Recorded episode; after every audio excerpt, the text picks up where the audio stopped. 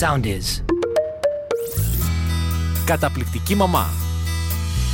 Ένα podcast με την υπογραφή της Dr. Λίζας Βάρβογλη για όλους τους γονείς που αισθάνονται ότι δεν μπορούν να διαχειριστούν καθημερινά θέματα με τα παιδιά τους.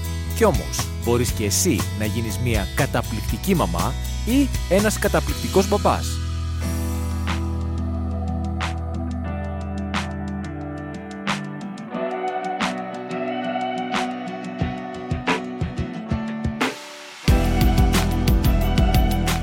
Γεια σας, έχουμε ένα καινούργιο επεισόδιο στη σειρά Καταπληκτική Μαμά εδώ με την φίλη μας Λίλια Ζησοπούλου. εκπαιδευτικό και με ένα Λίζα Βάρβογλη, ψυχολόγο ψυχοθεραπεύτρια. Και θα μιλήσουμε για ένα θέμα που αυτή τη φορά αφορά τους γονείς. Και αφορά ένα θεματάκι που δυστυχώς αντιμετωπίζουν πολλοί γονείς όταν βρίσκονται σε μια κατάσταση ανταγωνισμού με άλλους γονείς, με τους γονείς της ξαδέρφης, του συμμαθητή, της συμμαθήτριας, ε, τους γονείς ε, που είναι συνάδελφοι στη δουλειά και έχουν και αυτοί ένα παιδάκι δεχομένο σε άλλο σχολείο, που μπαίνουν λοιπόν σε έναν ανταγωνισμό πιανού το παιδί είναι καλύτερο. Το έχετε νιώσει; Αν το έχετε νιώσει σας διαβεβαιώνω δεν είστε οι μόνοι. Γιατί μπορεί να το έχετε νιώσει με την έννοια ότι έχετε μπει σε αυτή τη συζήτηση, σε αυτό τον κικαιώνα σύγκρισης ή μπορεί να είστε από την άλλη πλευρά να μην έχετε μπει στη διαδικασία σύγκρισης, να ακούτε όμως τους άλλους γονείς να το κάνουν και να τρέμετε στην ιδέα ότι θα πρέπει κάποια στιγμή να μιλήσετε κι εσείς ή να περηφανευτείτε για το παιδί σας ή ακόμα να παραφουσκώσετε τα πράγματα για να μην πω ότι μπορεί και να αναγκαστεί να πείτε ψέματα όπως κάνουν κάποιοι γονείς. Πάμε λοιπόν να ξεδιπλώσουμε αυτό. Τι γίνεται όταν οι γονείς ανταγωνίζονται μεταξύ τους για το ποιανό το παιδί είναι καλύτερο ή ποιες είναι οι επιτυχίες του παιδιού. Το πολύ χαρακτηριστικό. Το έχω, το έχω, το έχω. Μάλιστα. Εμάς το παιδί μας πήρε 10. Εσάς το δικό σας τι πήρε; Ή πήρε α. Εντάξει. Όλοι το έχουμε ακούσει, όλοι έχουμε βρεθεί σε τέτοιες συζητήσεις, ακόμη και ως ακροατές, που μπορεί να μην είμαστε για μέσα ενδιαφερόμενοι. Σαφώς. Ή επίσης το άλλο κλασικό αυτό πάει χεράκι χεράκι με το εμείς πήραμε. Ούτε καν Ναι. το παιδί μου γιατί είναι και της καημένης της μάνας. Συνοκτημοσύνη. Ακριβώς. Είναι ολονών. Είναι μια συλλογική οικογενειακή προσπάθεια. Το εμείς πήραμε στο γυμνάσιο 19. Βγάλαμε, εμείς βγάλαμε 19. Εσείς τι βγάλατε. Οκ. Και έχουμε κάνει τη συζήτηση για τους βαθμούς και το τι σημαίνουν και τα λοιπά. Εδώ όμως μιλάμε έτσι που είναι φοβερό αυτό γιατί Οκ, οι βαθμοί είναι βαθμοί και κανείς δεν θέλει σε τελική το παιδί του να πάρει έναν κακό βαθμό αμ, και να μείνει με ένα, κενό, με ένα κενό σε κάποιο μάθημά του. Αλλά αυτό είναι άλλη κουβέντα που την κάναμε, είπαμε. Εδώ μιλάμε για τους γονείς που κοιτάνε ποιος θα πάρει τη σκητάλη. Ποιος θα κερδίσει το χρυσό μετάλλιο, το χρυσό ορολόγιο, ότι το δικό του παιδί πήρε τον καλύτερο βαθμό, είχε τις καλύτερες α, επιδόσεις, δεν ξέρω, σε κάποιο άθλημα, πήρε τα περισσότερα πτυχία, δεν ξέρω, σε μια ξένη γλώσσα και δεν είναι τυχαίο αυτό. Έτσι. Δεν είναι τυχαίο ότι στην Ελλάδα ξεκινάει κανείς να παίρνει το πτυχίο για να πάρει το μεγάλο πτυχίο χι ψι, ας μην κατονομάσω, ξεκινάει και παίρνει. Το πτυχίο Α1, Α2, Α3, Α4, Α104, Α204 μέχρι να φτάσει στο ολοκληρωμένο Α. Και γιατί το λέω οκ και λίγο χιουμοριστικά, γιατί σε όλα τα χρόνια που έχω ζήσει στην Αμερική και έχω εργαστεί ως ψυχολόγος αλλά και έχω υπάρξει μαμά παιδιών εκεί και άρα έχω δει πώς φέρονται και οι υπόλοιποι γονείς, κανείς ποσός ενδιαφέρεται να πάρει το παιδί του, το παιδί του δημοτικού σχολείου, του γυμνασίου κάποιο πτυχίο. Είτε γλώσσας, είτε ξέρω εγώ, δεν ξέρω ηλεκτρονικών υπολογιστών ή οτιδήποτε. Δεν υπάρχει αυτό το κομμάτι. Αυτό είναι δι- λίγο δικό μας, εδώ φαινόμενο. Καταρρύπτουμε τώρα βαθιά εγκατεστημένες από πάπου προς πάπου αντιλήψεις της ελληνικής οικογένειας. Ναι, το ποιος, και είναι ωραίο αυτό, είναι διαγενεϊκό το θέμα, από πάπο προς πάπο. Ποιος είναι ο καλύτερος και ο επικρατέστερος. Έτσι. Και ξαφνικά τι προσπαθούν να κάνουν οι γονείς; Να αναδείξουν πρώτον τον εαυτό τους, τη δική τους σπουδαιότητα και τη σπουδαιότητα φυσικά του παιδιού τους και της οικογένειάς τους μέσα από τις επιδόσεις του παιδιού. Και ξαφνικά γίνεται αυτό το πράγμα. Σαν ο γονιός να ζει μέσα από το παιδί του και χρειάζεται καταξίωση από το παιδί του. Σαν να μην είναι ο ίδιος αυθύπαρκτος ή μια υπόσταση που πατάει γερά στα πόδια της και έχει κάνει τη δική του πορεία ζωής. Και παίρνει λοιπόν όλη την έγλη και τη δόξα από το παιδί. Μα αυτό γίνεται.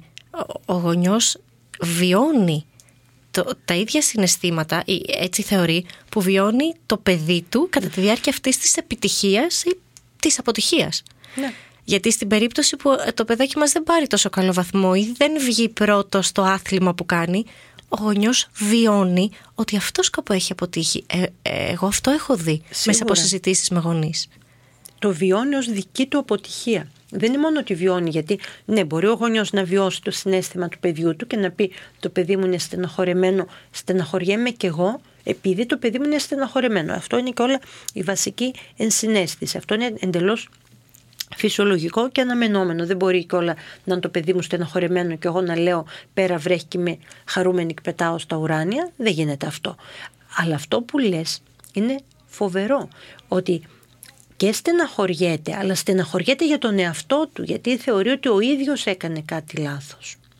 Και άρα το θεωρεί ότι το παιδί του τον πρόδωσε. Ότι το παιδί του σαν το άλογο κούρσας. Δεν πήγε, δεν τερμάτισε, δεν τα πήγε καλά. Και άρα ο γονιός είναι ο χαμένος. Οπότε εκεί, και το έχω δει πολλές φορές αυτό, όχι τόσο σε παιδιά δημοτικού, αν και φαίνεται και εκεί, το βλέπω σε παιδιά καλά γυμνασίου και ηλικίου εννοείται, όπου ο γονιός λέει καθαρά ψέματα. Και είναι κάτι το τρομερό. Δηλαδή, λένε οι, οι φίλοι Α και οι φίλοι Β. Συζητάνε για ένα ξέρω εγώ δύσκολο τεστ μαθηματικών. Λέει η μία, ήταν πολύ δύσκολο το τεστ. Πήρα ξέρω εγώ 17. Η άλλη λέει, Αχ, τυχερή είσαι που πήρες. Και λέει, Θα με σκοτώσει η μάνα μου και ο πατέρας μου που πήρα 17, γιατί έκανα και ιδιαίτερη, ξέρω, με βοήθησαν ή οτιδήποτε και περίμενα να πάρω 18 και πάνω. Και εγώ πήρα με το ζόρι 17. Λέει η άλλη, Α, καλά, τυχερή είσαι που πήρες 17. Εγώ τι να πω που πήρα 12 ή 11 ή δεν ξέρω τι. Τελειώνει. Λίγη συζήτηση η Α και η Β. Μιλάνε οι μαμάδες αυτών των παιδιών. Λέει μία μαμά στην άλλη. Πώς τα πήγατε με το δύσκολο διαγώνισμα μαθηματικών; Α, φανταστικά, λέει μία μαμά. Το 17 το μεγαλώνει και λέει αρίστευσε η κόρη μου. Ε, ήταν δύσκολο αλλά είμαστε, είμαστε καλά. Είχαμε προετοιμαστεί καλά. Πήρε 19. Εσείς τι πήρατε. Όλοι μαζί, εσείς, εσείς, ο μπαμπάς, η μαμά, το παιδί, η γιαγιά, ο παππούς, όλοι μαζί. Τι πήρατε εσείς, το 12 λοιπόν γίνεται «Αχ, εμείς είχαμε λίγο μια δυσκολία». Δυστυχώς πήραμε ένα 17 γιατί ήταν και αυστηρή η καθηγήτρια, αλλά καταλαβαίνεις τι εννοώ. Και αυτές οι μαμάδες ζουν σε ένα παράλληλο σύμπαν. Όταν λοιπόν αυτή η μαμά που το παιδί της πήρε 12 πάει στο παιδί της και της πει «Ξέρεις βρε αγάπη μου όμως η φίλη σου η τάδε πήρε 19 μου είπε η μαμά της». Και λέει το παιδάκι «Τι λες ρε μάνα, τι 19, 17 και με το ζόρι πήρε, 16, 15 ό,τι πήρε. Και τότε βέβαια ξεσκεπάζεται το παραμύθι.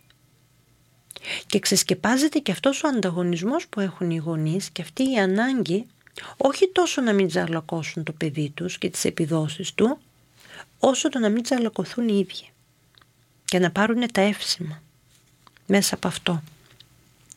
Στο δημοτικό αυτό το βλέπουμε λίγο διαφορετικά. Είναι οι γονείς που γράφουν τα παιδιά τους σε 150 δραστηριότητες την εβδομάδα. Που τα τρέχουν σε μπαλέτα, μουσικές, γυμναστικές, κομπιούτερ, ξένες γλώσσες, χοροδίες, σούπα μου πες και εγώ δεν ξέρω τι, ώστε να έχουν να καυχηθούν σε άλλους γονείς ότι εμένα το παιδί μου κάνει πολλά πράγματα. Δεν ξέρω αν, το, αν έρχεται αυτό στα, στα αυτιά σου αρκετά συχνά. Φυσικά ε, όλοι οι γονείς των παιδιών δημοτικού εάν τους ρωτήσεις πόσο χρόνο ελεύθερο έχουν τα παιδιά το απόγευμα οι περισσότεροι από μια ηλικία και μετά θα σου πούνε καθόλου. Φοβερό. Καθόλου. Καθόλου, ε. Ακόμα και για μια δραστηριότητα που μπορεί να αρέσει στα παιδιά, που μπορεί να προτείνεις εσύ. Ότι βλέπεις ότι ένα παιδάκι μπορεί να έχει, για παράδειγμα, κλήσει στη ζωγραφικη Μπορεί να μην είναι ο καλύτερος μαθητής, αλλά έχει φοβερή πένα, φοβερό πινέλο. Ναι. και να προτείνεις ο ίδιος ότι θέλετε να δοκιμάσετε μια τέτοια δραστηριότητα. Μα δεν προλαβαίνουμε. Έχουμε αγγλικά, γαλλικά, πιάνο, μπαλέτο, ποδόσφαιρο. Αυτό. Και πόσες φορές άραγε το έχει δοκιμάσει, το έχει διαλέξει ένα παιδί να κάνει όλο αυτό το πακέτο; Στην ηλικία του δημοτικού Ίσως να έχει Ε, διαλέξει ένα ναι, πράγμα. αυτό θα έλεγα. Ίσως ε, ένα συγκεκριμένο, ε, μία συγκεκριμένη δραστηριότητα που μπορεί με ένταση να ζητάει το παιδί από τους γονείς γιατί το έχει ακούσει από τους φίλους, γιατί μπορεί να του αρέσει όντως. Τα υπόλοιπα νομίζω ότι απλά ακολουθούμε τις επιθυμίες του μπαμπά και τη μα- της μαμάς.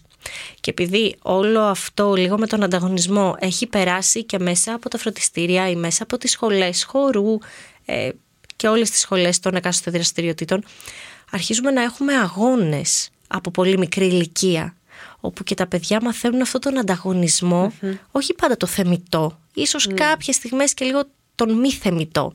Ότι εγώ πήγα στε- στο καράτε, για παράδειγμα, και έδωσα εξετάσεις για την τάδε ζώνη. Και για τη μισή ζώνη. Εννοείται και τα πήγα φανταστικά και ήμουνα ο καλύτερος, η καλύτερη. Εννοείται. Και την επόμενη μέρα στο σχολείο με πολλή έπαρση εσύ ε, στο δικό σου φροντιστήριο ή στη δικιά σου δραστηριότητα ε, έχετε αγώνες; Ναι. Εσείς βγήκατε πρώτοι; Που αυτό νομίζω ότι δεν είναι ίδιον των παιδιών. Όχι. Όχι τόσο έντονο. Μα και δεν είναι και κάτι απαραίτητος χρήσιμο. Γιατί μετά γίνεται λίγο για ένα παιδί που υποθέτω ότι η πλειονότητα των παιδιών δεν θα γίνουν, ξέρω εγώ, ε, πρωταθλητές στο καράτε.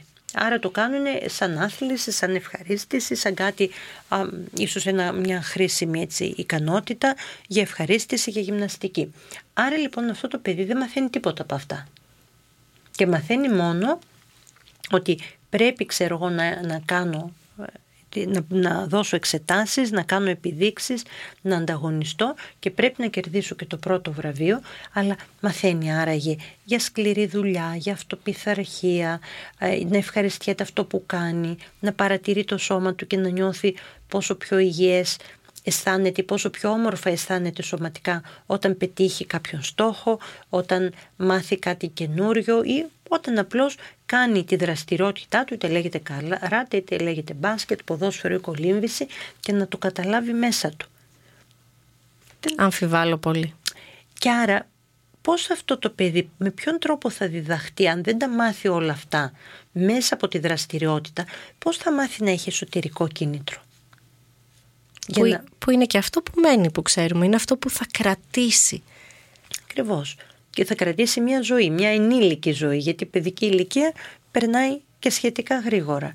Αλλά σαν ενήλικας ή και σαν έφηβος και μετά σαν, αργότερα σαν ενήλικας, πώς αυτό το παιδί θα έχει το εσωτερικό κίνητρο του θέλω να κάνω αυτό γιατί μου δίνει ευεξία, με ευχαριστεί, με γεμίζει. Δεν υπάρχει αυτό. Αλλά μένει αυτό το, το καθαρά ανταγωνιστικό. Και η πίεση πολλές φορές ότι εγώ το κάνω αυτό για τη μαμά μου. Είχα ρωτήσει κάποτε, έβλεπα ένα παιδάκι που είχε διάφορα θέματα άγχους. Και στην πρώτη μας συνάντηση, έτσι, μία από τις πολύ κλασικές ερωτήσεις και τυπικές όλων των χρόνων και ηλικιών είναι «Έχεις σκεφτεί τι θα ήθελες να κάνεις όταν μεγαλώσεις» Η απάντηση ήταν φοβερή. Μου λέει το παιδάκι αυτό. Για τη μαμά μου θα γίνω δικηγόρος. Για τον μπαμπά μου θα γίνω γιατρός. Για τη γιαγιά μου θα γίνω καθηγητής πανεπιστημίου. Και για μένα θα γίνω ποδοσφαιριστής. Ένα μικρό παιδάκι. Δευτέρας Δημοτικού. Στην ηλικία που μπορεί κανείς να ονειρευτεί. Αλλά όταν το ρώτησα τι ήθελε να κάνει στη ζωή του, δεν ξεκίνησε καν με το τι ήθελε το ίδιο. Ξεκίνησε να πει ποιες ήταν οι προσδοκίες της μαμάς, του μπαμπά και της γιαγιάς, με αυτή τη σειρά. Παππούς δεν υπήρχε στην οικογένεια. Άρα λοιπόν ένιωθε ότι έπρεπε πρώτα να ικανοποιήσει τις προσδοκίες των υπόλοιπων για τον ίδιο και στη συνέχεια να αποφασίσει ο ίδιος τι θα έκανε για να του δώσει χαρά. Πόσο παράδοξο είναι όμως αυτό. Πόση αλήθεια κρύβει αυτή οι, οι δύο προτασούλες αυτού του παιδιού. Όλη τη δομή της ελληνικής οικογένειας. Ναι, και πόσο άγχος. Και μετά λέμε το παιδί μου έχει άγχος, γιατί άραγε. Χμ, θα το γιατί. Μήπως γιατί είναι πιεσμένο. Από καλοπροαίρετους γονείς και, και σε αυτό, ξέρεις, δεν έχω την παραμικρή ε, αμφιβολία.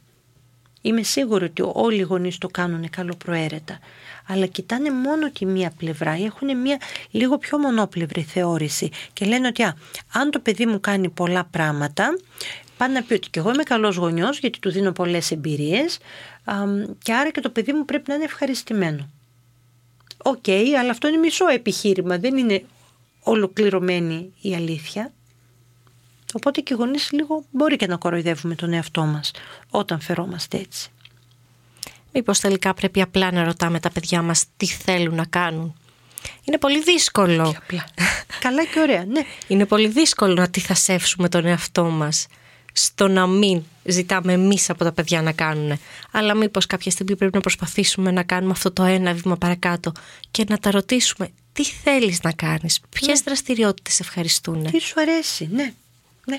Γιατί έτσι αρχίζουμε και καλλιεργούμε στο παιδί ακριβώς αυτό. Την έννοια ότι πρώτον μπορούν να διαλέξουν, άρα έχουν έναν μικρό έστω έλεγχο στη ζωή τους, ότι τα σεβόμαστε, ότι σεβόμαστε την απόφασή τους, ότι πιστεύουμε ότι η γνώμη τους είναι σημαντική και τους καλλιεργούμε κυρίως αυτό, ότι μπορείς να διαλέξεις, ότι μπορείς να κάνεις κάτι.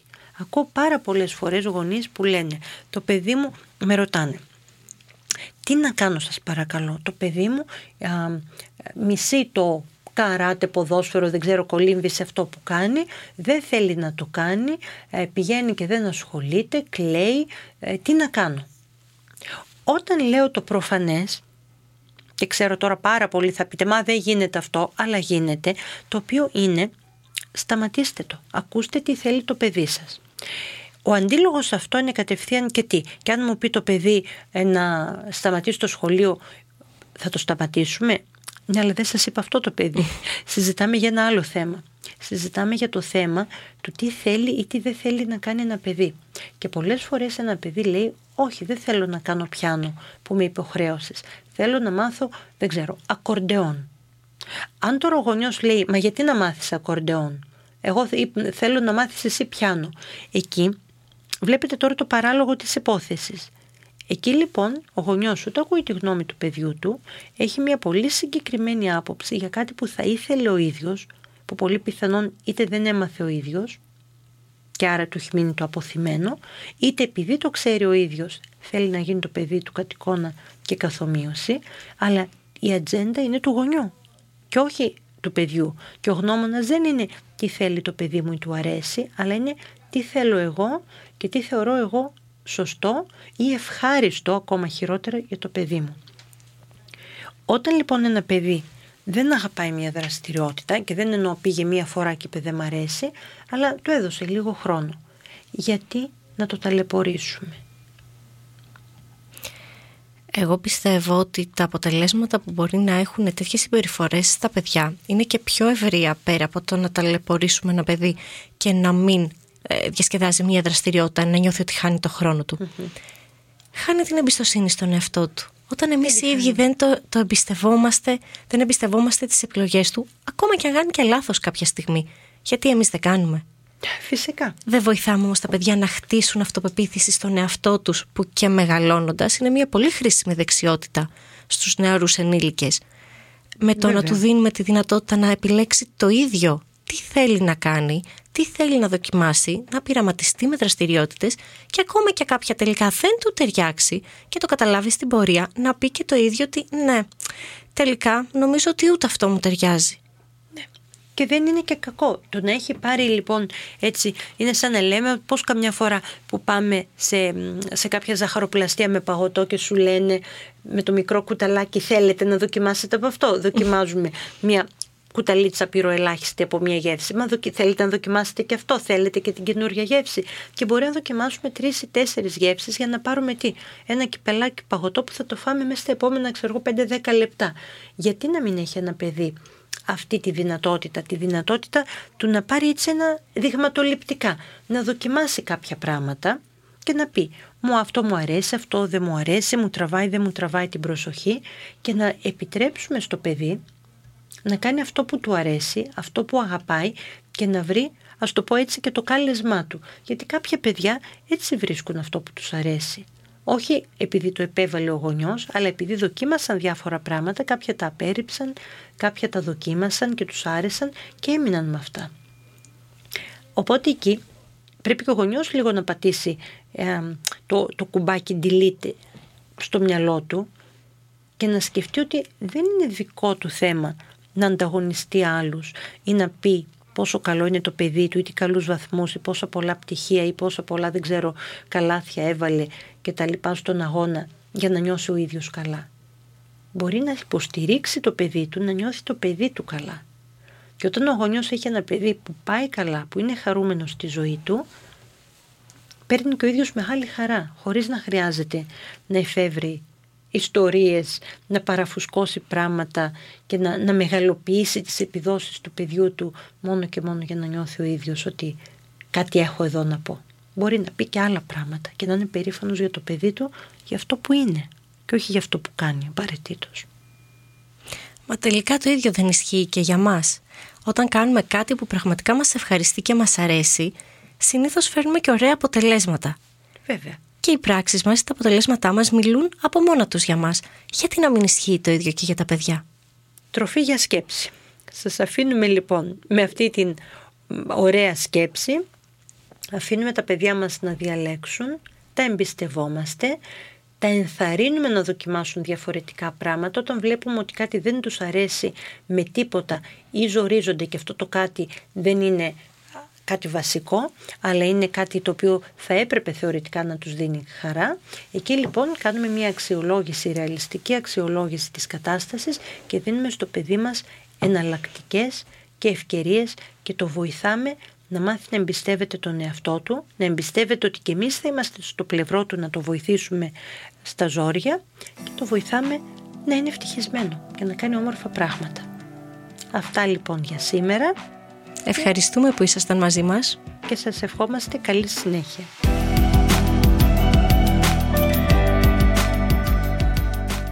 Ακολουθήστε μας στο Soundees, στο Spotify, στο Apple Podcasts και στο Google Podcasts.